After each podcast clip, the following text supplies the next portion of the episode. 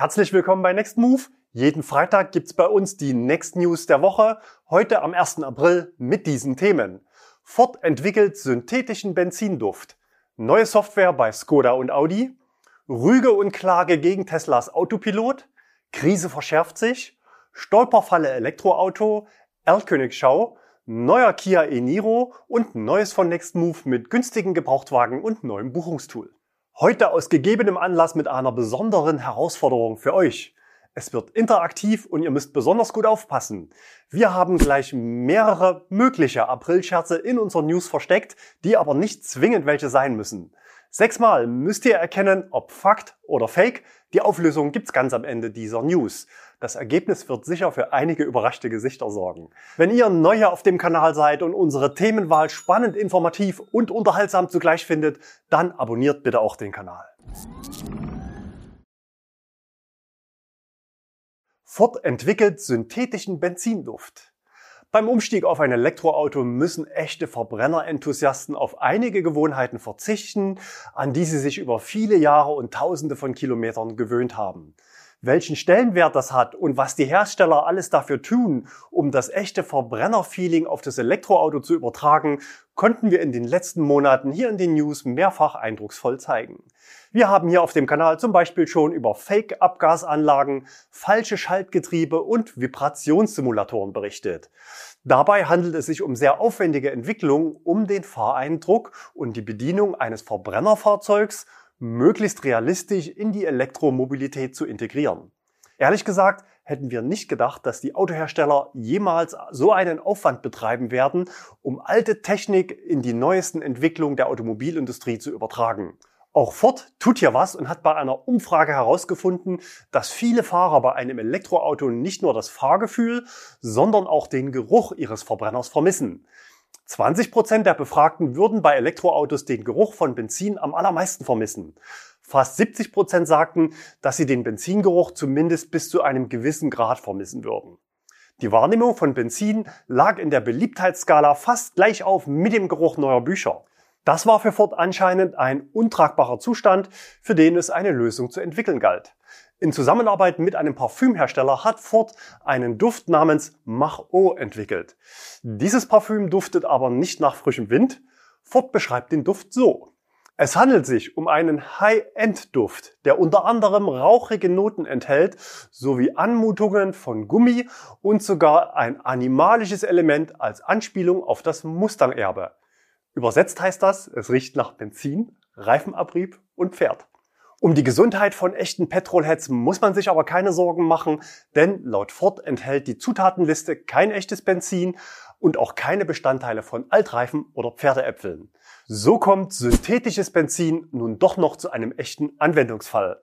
Was meint ihr? Ist hier die Fantasie mit uns durchgegangen oder stimmt das wirklich? Neue Software bei Skoda und Audi. Diese Woche am Dienstag gab es auf unserem Kanal den großen Test der neuen Software von V W für die M E B-Modelle und am Donnerstag meine Interviews mit zwei bekannten V W-Insidern. Unter den Videos gab es viel Lob für den ausführlichen und dennoch kurzweiligen Test, aber auch noch offene Fragen, von denen wir heute einige aufgreifen wollen. Es geht vor allem um die Rückwärtskompatibilität der gezeigten Funktionen für Bestandsfahrzeuge. Von den im Video gezeigten neuen Features werden drei nicht für Bestandskunden kommen. Erstens der assistierte Spurwechsel auf der Autobahn bei bis zu hundertachtzig Kilometer pro Stunde. Zweitens das Memory-Parken mit bis zu fünfzig Metern automatisierten Einparken. Und drittens der neue Travel Assist mit der zusätzlichen Verwendung von Schwarmdaten. Diese Funktionen sind alle an aktuelle Hardware, zum Beispiel Ultraschallsensoren, gekoppelt und damit nur für Neuwagen verfügbar. Da drängt sich natürlich die Frage nach der rückwirkenden Nachrüstbarkeit auf, zum Beispiel vieler First Mover. Nein, ein Hardware-Upgrade von Bestandsfahrzeugen ist nicht möglich. Von vielen anderen gezeigten Verbesserungen, vor allem bei Navigation, Sprachsteuerung und Ladeleistung, profitieren aber auch Bestandskunden. Nach Ostern sollen Kunden und Händler über den Verlauf der Aktion informiert werden. Viele Fragen kamen auch von Besitzern des Skoda Enyaq und Audi Q vier e-tron.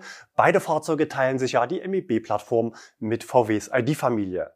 Zuerst Skoda Enyaq. Ich habe für euch mal nachgefragt, wer bekommt zunächst die neue Software direkt mit ab Werk, also welche Neuwagen. Das sind alle Enyaq und Enyaq Coupé seit Produktion Februar diesen Jahres. Bei Skoda heißt die Version M E drei. Für die Nutzer ist das erkennbar in den Systeminformationen am Kürzel S W null drei drei drei. Wie und wann bekommen Bestandskunden das nächste Software-Update? Dazu schrieb mir Skoda: Bereits an Kunden ausgelieferte Enyaq E V werden in der zweiten Jahreshälfte zweitausendzweiundzwanzig bei einem Händlerbesuch per kostenlosem Update auf den neuen Softwarestand gebracht. Frage: Wird die zwölf Volt Batterie getauscht? Gibt es auch eine Zweiteilung wie bei V W, also Software zwei Punkt vier beim Händler und drei Punkt null over the air? Antwort: Details des Updates werden unseren Kunden in Kürze mitgeteilt. Eine Zweiteilung wird es nicht geben. Den Funktionsumfang hatte Skoda bereits im Februar verkündet. Höhere Effizienz und Lebensdauer des Akkus dank verbessertem Batteriemanagement, Optimierungen für Digital Cockpit, Head-Up-Display, Infotainment-System und Online-Dienste von Skoda Connect.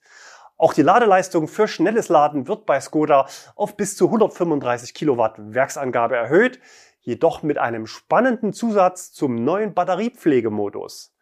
Außerdem reduziert das Programm die Geschwindigkeit für das Laden mit Gleichstrom und die maximale Ladeleistung, um Leistungsspitzen zu vermeiden. Achtung, zwei verschiedene Ladekurven für schnelles Laden zukünftig bei allen Enyaqs. Der Nutzer hat also die Wahl zwischen schonend schnell laden und besonders schnell laden. Fakt oder Aprilscherz?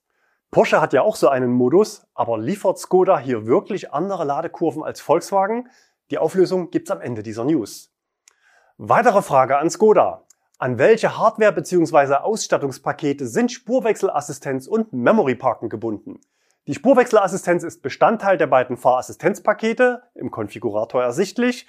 Trainiertes Parken ist aktuell in keinem Paket konfigurierbar. Dieser Umstand ist der Verfügbarkeit von Halbleitern geschuldet. Und zur Nutzung der Schwarmdaten: Dies ist Bestandteil des Assistenzpakets Traveler, welches wiederum Teil des Pakets Fahrassistenz Plus ist. Also sehr spannende Antworten von Skoda. Keine Over-the-Air-Updates in diesem Jahr und Differenzierung von V W sogar bei grundlegenden Themen wie der Ladekurve. Bei Audi war ja von Beginn an klar, dass man sich mit dem Aufbau des Q vier e-tron stärker von V W differenziert. Das Auto hat ein komplett eigenes Infotainment und hatte bereits ab Start einen Audi-eigenen Lade- und Routenplaner mit Berücksichtigung des Höhenprofils in der Reichweitenberechnung. Aber die Audis sind, außer bei Funktionen wie Navigation oder Online-Diensten, nicht Over-the-Air-Update-fähig. Den Vorsprung durch Technik hat hier wohl also V W.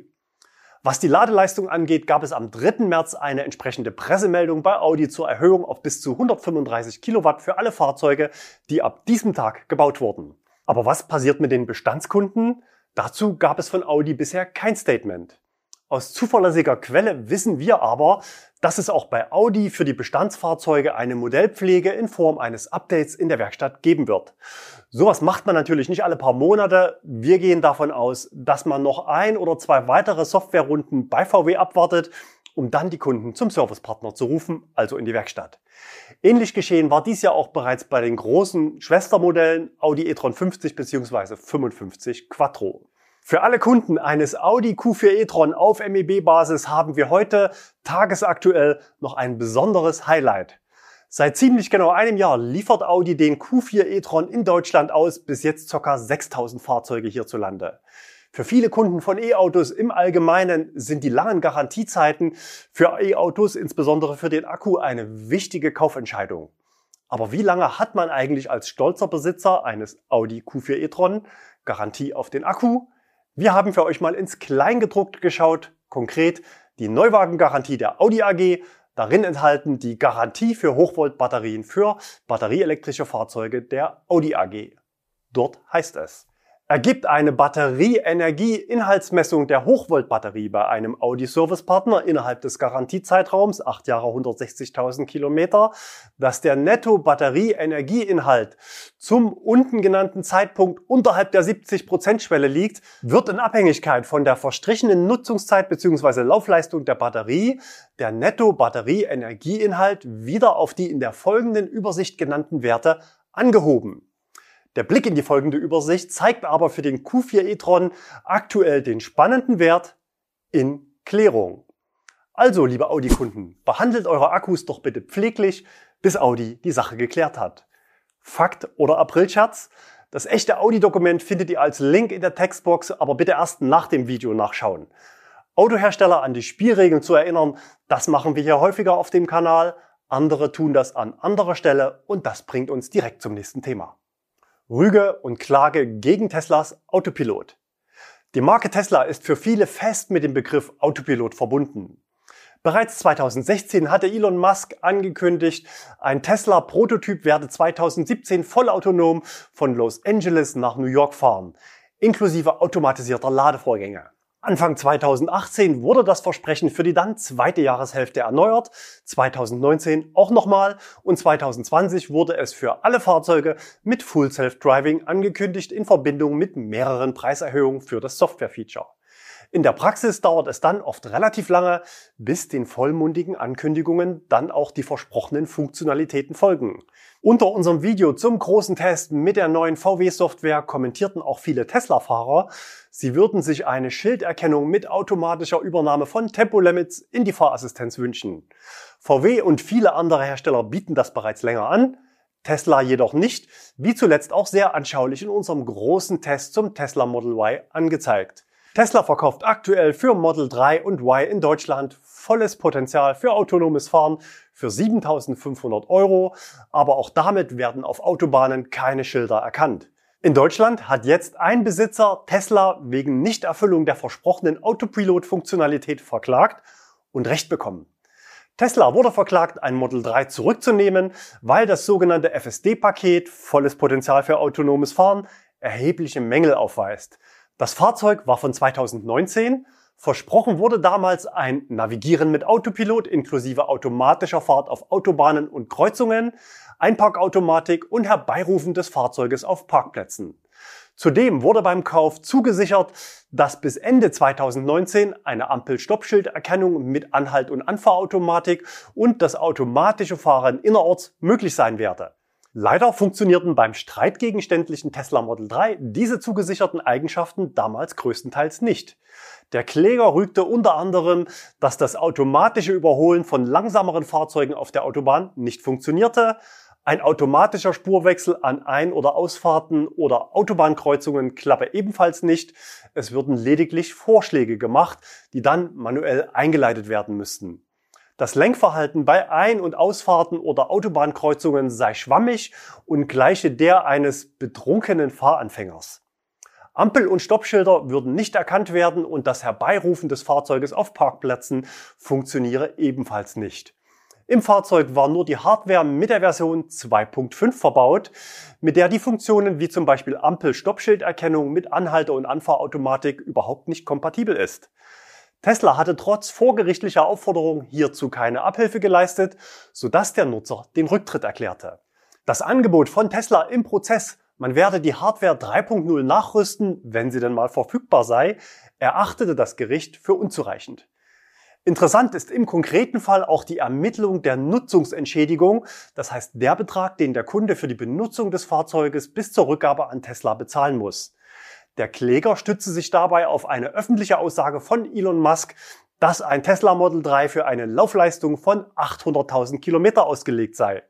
Rechtsanwalt Lindner schrieb dazu, die Anwälte von Tesla vertraten im Prozess die Ansicht, dass die Lebenslaufleistung eines Teslas wie bei einem Verbrenner nur zweihundertfünfzig bis dreihunderttausend Kilometer betrage. Die Prozessvertreter von Tesla hatten die Äußerungen von Elon Musk zur Laufleistung wortwörtlich als reißerische Aussage, als Produktanpreisung im Sinne einer Werbeaussage bezeichnet, der keine Verbindlichkeit zukommen könne. Haben die Anwälte Elon Musk tatsächlich als Dampfplauderer dargestellt? Aprilscherz oder echtes Zitat? Schreibt's uns in die Kommentare. Erstritten wurde das Urteil am zweiundzwanzigsten Februar am Landgericht Darmstadt von der Kanzlei Doktor Lindner Rechtsanwälte. Rechtsanwalt Christoph Lindner bezeichnet sich selbst als begeisterten Tesla-Fahrer. Unser Schwerpunkt ist, den großen Fahrzeugherstellern etwas mehr Fairness im Umgang mit den Kundinnen beizubringen. Hier besteht leider gerade bei Tesla noch ein erhöhter Aufholbedarf. Und weiter? Wir möchten Tesla auch zu dem Hersteller mit den besten Werten machen. Allen voran Fairness gegenüber den Kunden und Respekt vor den Verbraucherrechten. Dafür streiten wir mit Leidenschaft. P S Und natürlich kümmern wir uns auch um Elektrofahrzeuge anderer Hersteller. Den besonderen Fokus auf Tesla zeigt natürlich auch die Themenliste auf Lindners Homepage tesla anwalt punkt de. Für Tesla-Kenner und natürlich auch für uns als Flottenbetreiber mit aktuell ca. fünfzig Teslas in der Flotte sind viele Themen natürlich alte Bekannte. Elektromobilität und autonomes Fahren sind neue Themen in Sachen Verbraucherschutz und Rechtsprechung.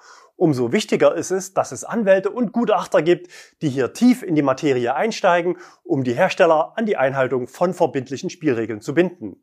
Das Urteil zum Model drei ist übrigens noch nicht rechtskräftig, da Tesla Berufung eingelegt hat. Es geht also demnächst in die zweite Runde. Den Link zum kompletten Urteil findet ihr unterm Video in der Textbox. Auch das Kraftfahrtbundesamt, kurz K B A, äußerte sich jüngst mal wieder zum Thema Tesla Autopilot. Bereits zweitausendsechzehn hatte das K B A die Zulässigkeit des Begriffs Autopilot geprüft, war damals aber wegen Nichtzuständigkeit am Sachverhalt gescheitert. Die Homologation der Fahrzeuge erfolgt in den Niederlanden und dort wollte man sich damals nicht mit Begrifflichkeiten beschäftigen. Die trotzige Folge war ein offizielles Rundschreiben des K B A an alle Tesla-Besitzer, mit der Aufforderung, das Fahrzeug gemäß der Bedienungsanleitung des Herstellers zu nutzen. Jetzt geht der Streit wohl in die nächste Runde. Wie schon gesagt, erfolgt zwar die E U-Genehmigung in den Niederlanden, aber die Zuständigkeit ändert sich mit den von dem Autobauer auf seine Fahrzeuge aufgespielten Updates. Das K B A will genau wissen, welche Aktualisierungen durchgeführt wurden und welche Veränderungen es dadurch gegeben hat. Das heißt, Tesla muss Infos liefern, aber offenbar ist der Informationsfluss eher dürftig. Wenn wir keine Informationen erhalten, können wir nicht ausschließen, dass Systeme nicht regelkonform sind, erklärte der K B A-Präsident Richard Damm gegenüber der Süddeutschen Zeitung. Offenbar ist das Misstrauen groß. Wir werden und müssen ganz genau hinschauen und das auch selbst praktisch überprüfen und uns nicht nur auf Zusagen in Dokumenten verlassen. Mit dem Bezug auf das in den U S A praktizierte Scoring der Nutzer als Voraussetzung für die Freischaltung bestimmter Funktionen, sagte Damm, das sei nicht der richtige Weg. Für uns gilt, ein Fahrzeug bzw. das System der Automatisierung muss so sicher und robust sein, dass es von allen Fahrern bedient werden könne. Vermutlich drängen die Beschwerden der Kunden zum ausbleibenden Funktionsumfang in Europa auch zunehmend an Elon Musk heran. Für viele europäische Tesla-Fahrer ist es natürlich nur ein schwacher Trost, dass der Autopilot in Nordamerika bereits viel mehr kann als hier. Die letzten Jahre haben gezeigt, dass Tesla alle Entwicklerressourcen auf den Heimatmarkt konzentriert, um F S D endlich ans Laufen zu bringen. Und Europa sollte für die Und Europa dürfte für die Programmierer eine harte Nuss sein, denn jedes Land hat andere Verkehrsschilder und andere Bodenmarkierungen. Diese Woche hat Elon Musk via Twitter wieder einen rausgehauen. Aprilscherz, ja oder nein? F S D Beta sollte diesen Sommer in Europa verfügbar sein. Besonders spannend ist, dass sich Elon Musk konkret auf diesen Sommer bezieht.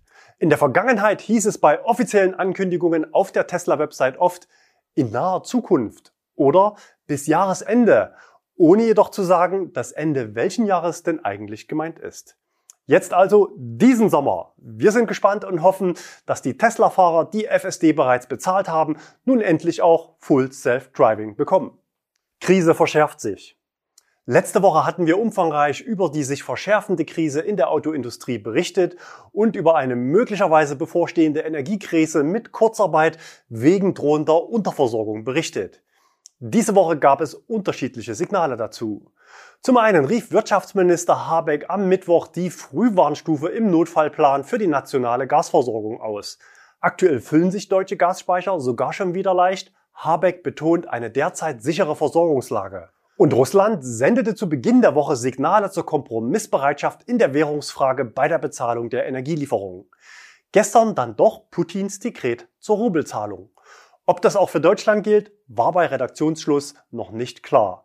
So oder so ist ein Lieferstopp trotzdem jederzeit möglich. Getrieben von steigenden Energiepreisen erreichte die Inflation im März ein Rekordhoch von sieben Komma drei Prozent. Ursache sind nicht nur schlicht gestiegene Preise, sondern auch ein, sagen wir mal, verändertes Nutzerverhalten. Was wir zu Beginn der Corona-Pandemie beim Toilettenpapier erlebt haben, ereilt uns nun bei Speiseöl und Mehl. Objektiv gibt es keinen Mangel, aber die Regale sind trotzdem leer gekauft. Sicher sind auch viele andere Güter betroffen, sowohl im privaten Konsum als auch das Unternehmen versuchen, wichtige Ausgangsstoffe für die eigene Produktion zu sichern. Teilweise erfolgt die Bevorratung auch wegen befürchteter Preissteigerungen. Diese erhöhte Nachfrage führt natürlich auch dazu, dass die Preise dann auch wirklich steigen. Aktuell redet man nur über russisches Erdgas und vermeidet eine öffentliche Diskussion über Erdöl. Die Abhängigkeit beim Öl ist aber ähnlich groß. Derzeit reduziert man den Bezug von ca. fünfunddreißig auf fünfundzwanzig Prozent des deutschen Bedarfs aus Russland. Wenn der Klopapiereffekt wegen ausbleibender Öllieferungen aus Russland auf Deutschlands Tankstellen überschlägt, dann könnte es bald zu echten Versorgungslücken kommen. Warteschlangen an Tankstellen, Rationierung, Kanisterverbot, staatlich festgelegte Preise. Haltet ihr sowas für denkbar? Jetzt mal ganz im Ernst, keine Aprilscherze über Krisen. Das neun Euro Ticket für den Ö P N V ist sicher eine sehr gute Maßnahme, um solche Szenarien zu verhindern. An einem generellen Tempolimit auf den Autobahnen wird Deutschland wohl aber nicht vorbeikommen, auch wenn es nur wenig bringt. Jede Möglichkeit zu Einsparungen muss dann genutzt werden. Und über das Thema Sprit sind wir natürlich auch wieder mitten im Thema Elektromobilität. Immer mehr Menschen interessieren sich für den Umstieg und treffen leider auch hier auf zunehmend leere Regale bei den Herstellern. Letzte Woche hatten wir über Bestellstopps bei vier beliebten Modellen berichtet. Am Freitag kam dann noch Deutschlands preisgünstigstes Volumenmodell dazu, der Dacia Spring.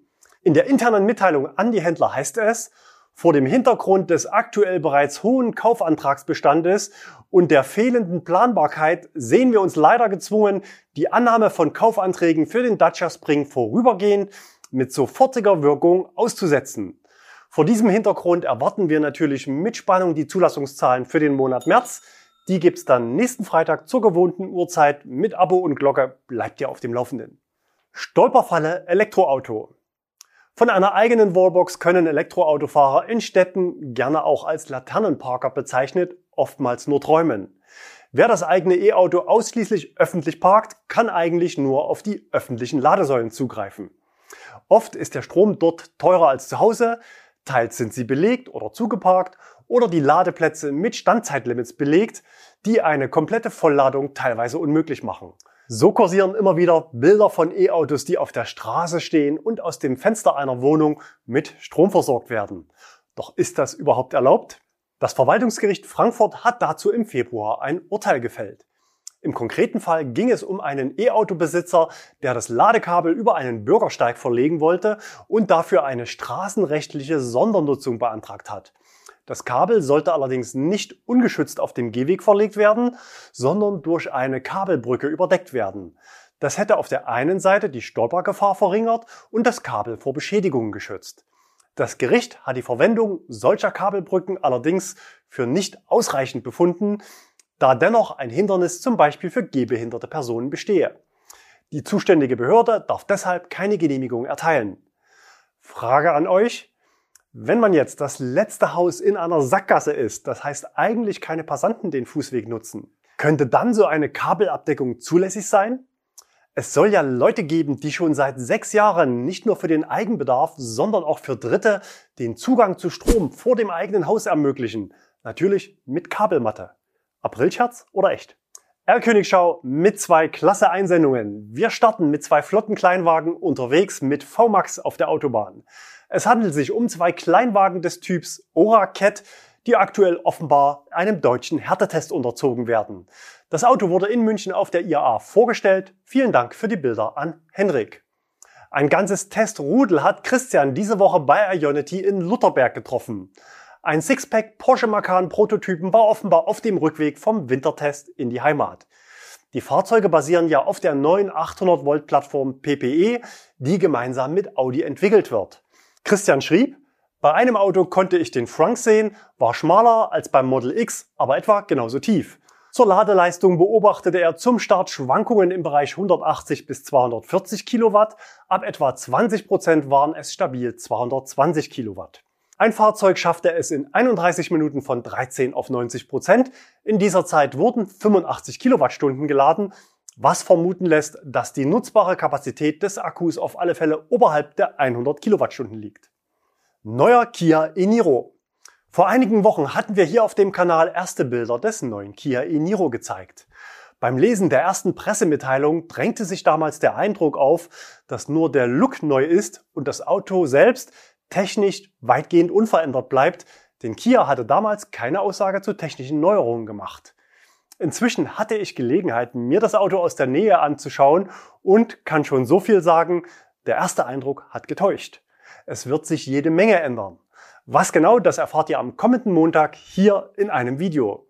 Ich bin ja bereits das aktuelle Modell über ein Jahr lang privat gefahren und kann sagen, dass ich wirklich sehr positiv überrascht war. Neues von Nextmove. Neues Buchungstool. Nicht nur allgemein, sondern auch in den Anfragen für unsere vollelektrische Mietflotte verspüren wir aktuell ein steigendes Interesse von Kunden, auf Elektromobilität umzusteigen. Unsere Auslastung liegt an manchen Standorten teilweise oberhalb der neunzig Prozent Marke. Und das, obwohl bei uns, anders als bei klassischen Autovermietungen, die Vermietung unserer Fahrzeuge ausschließlich modellspezifisch erfolgt. Wer einen I D drei anfragt, der möchte keinen Kia e-Niro haben, auch wenn der vielleicht mehr Reichweite bietet. Und Kunden, die ein Tesla Model drei mieten wollen, sind in der Regel nicht für ein kostenfreies Upgrade auf ein im Listenpreis doppelt so teures Model S zu begeistern. Um Angebot und Nachfrage zukünftig besser, einfacher und schneller zusammenzubringen, haben wir das Anfragesystem auf unserer Homepage umgestellt. Über drei Klicks, nämlich Datum, Fahrzeug und Standort, bekommt ihr passgenau mögliche Optionen und den tagesgenauen Preis angezeigt.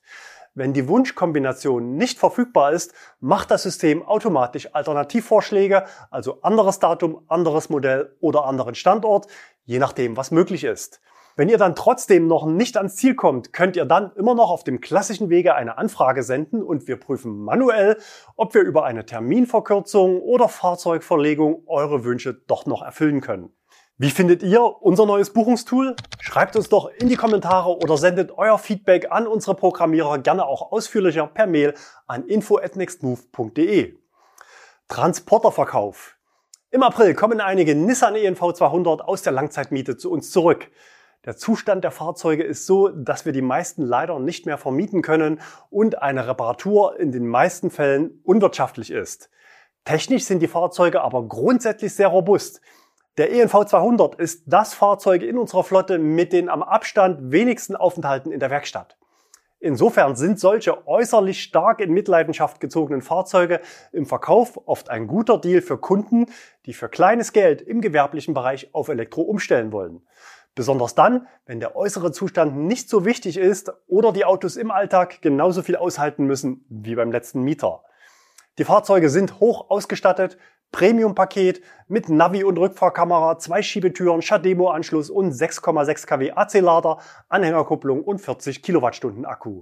Der Verkauf erfolgt ausschließlich B zwei B, also an Handel und Gewerbe, da die Sachmängelhaftung ausgeschlossen ist. Bei Verkauf an Privat wäre sowas unzulässig. Bei Interesse sendet uns eine E-Mail an unser geschäftliches Postfach info at nextmove punkt de, dann lasse ich euch die Gutachten der Autos zukommen und freue mich auf eingehende Gebote. Jetzt noch die Auflösung zu unseren April-Scherzen. Alle heutigen Beiträge waren echt und kein Scherz. Mit einer kleinen Ausnahme. Die Pressemeldung von Skoda zum batterieschonenden Schnellladen vom fünfundzwanzigsten Februar war zwar echt, offenbar handelt es sich bei der beschriebenen Funktion aber um einen redaktionellen Fehler. Also mit Software drei Punkt null kein batterieschonendes D C-Laden, nicht bei Skoda und nicht bei V W. Auch Ford hat tatsächlich im Juli zweitausendeinundzwanzig zur Markteinführung des Mustang Mach-E das Parfüm Mach-O vorgestellt. Allerdings hat es der Duft bisher nicht in die Regale führender Parfümerien geschafft. Laut Hersteller steht das Produkt nicht offiziell zum Verkauf. Falls hier jemand von Ford zuschaut, also ich würde schon gern mal dran riechen und würde mich sehr über eine Probe freuen. Wie ihr wisst, will Nextmove den Wandel zum Elektroauto ebenfalls beschleunigen und am fehlenden Gestank soll das Ganze natürlich nicht scheitern. Wir haben uns von Mach-O zu einer Kollektion für Elektroautos inspirieren lassen. Unsere aktuellen Favoriten: Sommertankstelle, Gefangen im Winterstau, Zweitakter Forever, Dieselgate Elektro kommt. Welche sentimentalen Düfte hast du gerade im Geruchsgedächtnis, die wir unbedingt mit anbieten sollten? Schreib's uns mit in die Kommentare. Ja, gebt dem Video gerne einen Like, wenn euch unser Humor gefällt. Für heute sage ich Tschüss. Wir sehen uns wieder nächste Woche. Vielleicht habt ihr es gehört, ich bin etwas angeschlagen, aber diverse Corona-Tests waren negativ. Beschwerden wegen Allergie, besonders bei Wetterumschwungen, gehören für mich leider zum Frühling dazu. Insofern mein Wunsch an euch, fahrt elektrisch und bleibt vor allem gesund. Ich lege mich erstmal auf die Couch und wenn ihr heute noch weiterschauen wollt, dann habe ich noch mein Interview mit den beiden V W-Insidern für euch oder unseren großen Test zur neuen V W-Software, der sicher bald die Marke von hunderttausend Aufrufen knacken wird. Da geht's weiter.